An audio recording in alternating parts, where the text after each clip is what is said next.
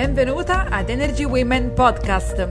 Io sono la dottoressa Martina Pellegrini, nutrizionista, holistic lifestyle designer ed esperta nel dimagrimento definitivo femminile. La mia missione è aiutare le donne a realizzare il peso sano con gioia, nutrendo corpo, mente ed anima.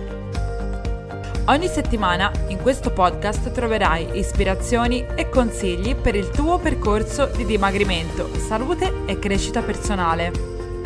Preparati a diventare la vera protagonista del tuo progetto di benessere.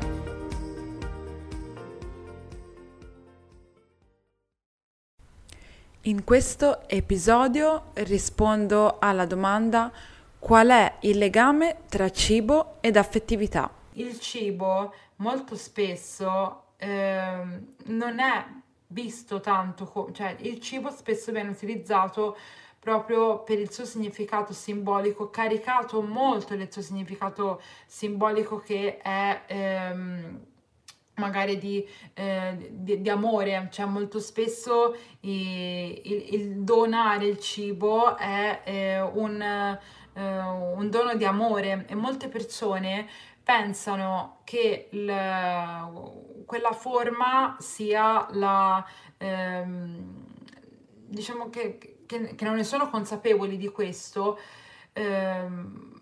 magari mh, fanno sì che, eh, che questo poi, eh, quando questo dono del cibo non venga accettato, proprio una sensazione di, di dispiacere, di, di, tristezza, perché cioè, se una persona non accetta il cibo eh, che io gli sto offrendo, è come se non accettasse il mio amore. Cioè, questa cosa è molto, eh, molto presente in tantissime persone, ma non perché è, è sbagliato, eh, perché comunque il cibo è anche questo, ovviamente però il problema è quando appunto ehm, cioè non, non si è consapevoli del, del, fatto che in realtà è, è, è, cioè, l'amore si può eh, comunque esprimere in tanti altri modi, no?